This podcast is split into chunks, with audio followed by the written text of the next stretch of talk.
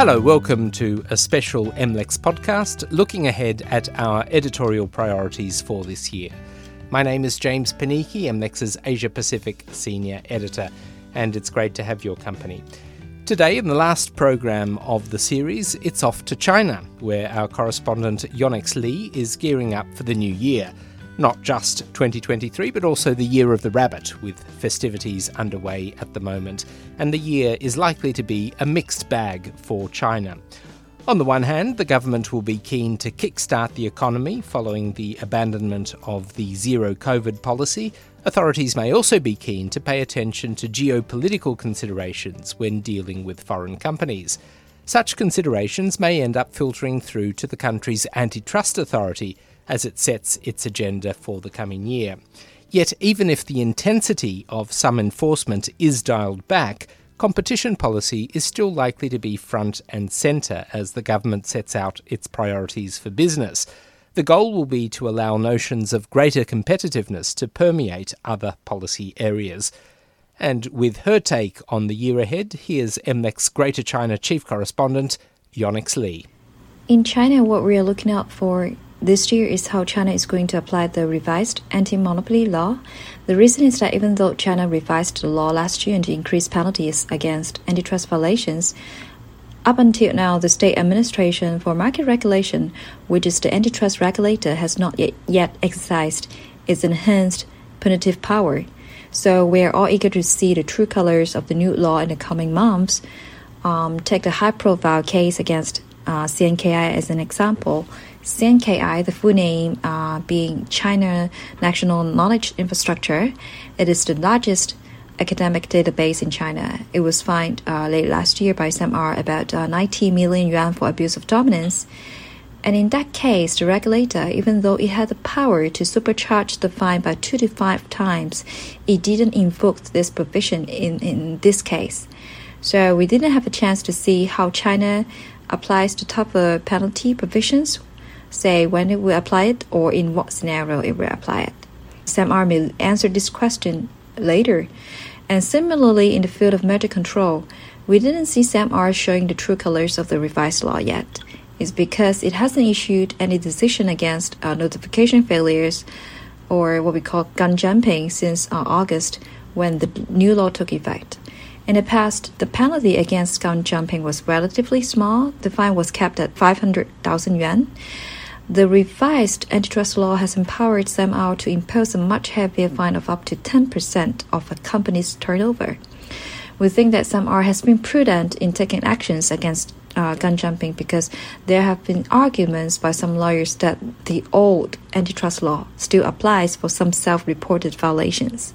So we all hope to see whether SAMR agrees with this argument or how it's going to resolve this controversy um, through actual enforcement in the coming months right now, uh, for the new year, the expectations are quite low for active antitrust enforcement. It is because of some economic complications uh, within China and also some geopolitical factors.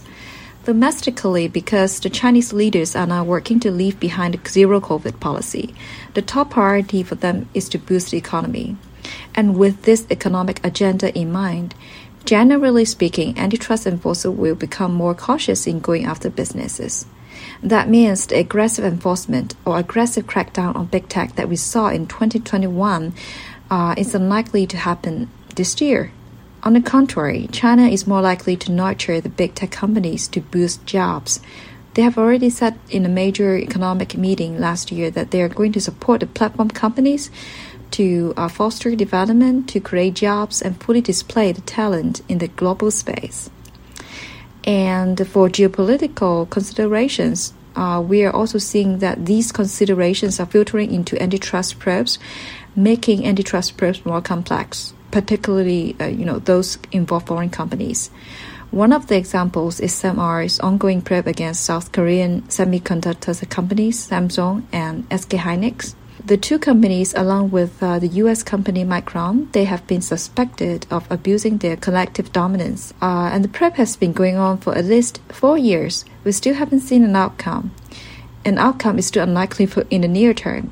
It is because China right now is trying to befriend South Korea in the face of U.S. tightening its uh, semiconductor supplies. and uh, befriending South Korea is considered to be helpful to get access to uh, high-end semiconductor supplies. So for SAMR, it seems unwise for them if they choose to punish uh, South Korean suppliers at such a sensitive time. So this is a dynamic situation, and all of these factors are at play behind the scene. And even though there isn't high hopes for active enforcement, we do expect competition policies to have a role to play this year in China, including how competition principles will become fundamental in government policies and how China will step up its crackdown against administrative abuses of power in order to create a level playing field for all businesses, especially for SMEs in the face of economic downturn. And in terms of legislation, we are expecting more clarity in the new anti-monopoly law with uh, some of supporting rules being finalized in the coming months that include the rules concerning the safe harbor regime, the rules concerning the new notification thresholds. So uh, these are what we are expecting to see in the new year, in addition to the uh, judicial interpretations to be finalized by the Supreme People's Court concerning civil antitrust lawsuits. Yonex Lee is MLEX's chief correspondent for Greater China, and she was speaking to us from Hong Kong in the final of our series of special podcasts to outline our editorial priorities over the coming year. And if you'd like to hear the other nine podcasts from our reporters around the world, you can find an archive at our website, mlexmarketinsight.com. That's M L E X marketinsight.com you'll see a tab called News Hub. That's the one that you'll need to click on. You'll also find all of the very best of MLEX's reporting and analysis at that tab. Now, if you're not already a subscriber to MLEX's podcast, there's no time like the present. You'll find us on iTunes, SoundCloud, Spotify, and Stitcher.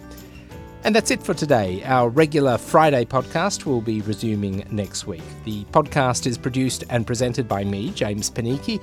It's published with the assistance of MLEX's marketing team in London, and our executive producer is Richard Thompson. From everyone here at MLEX and LexisNexis, thank you for your company. Bye for now.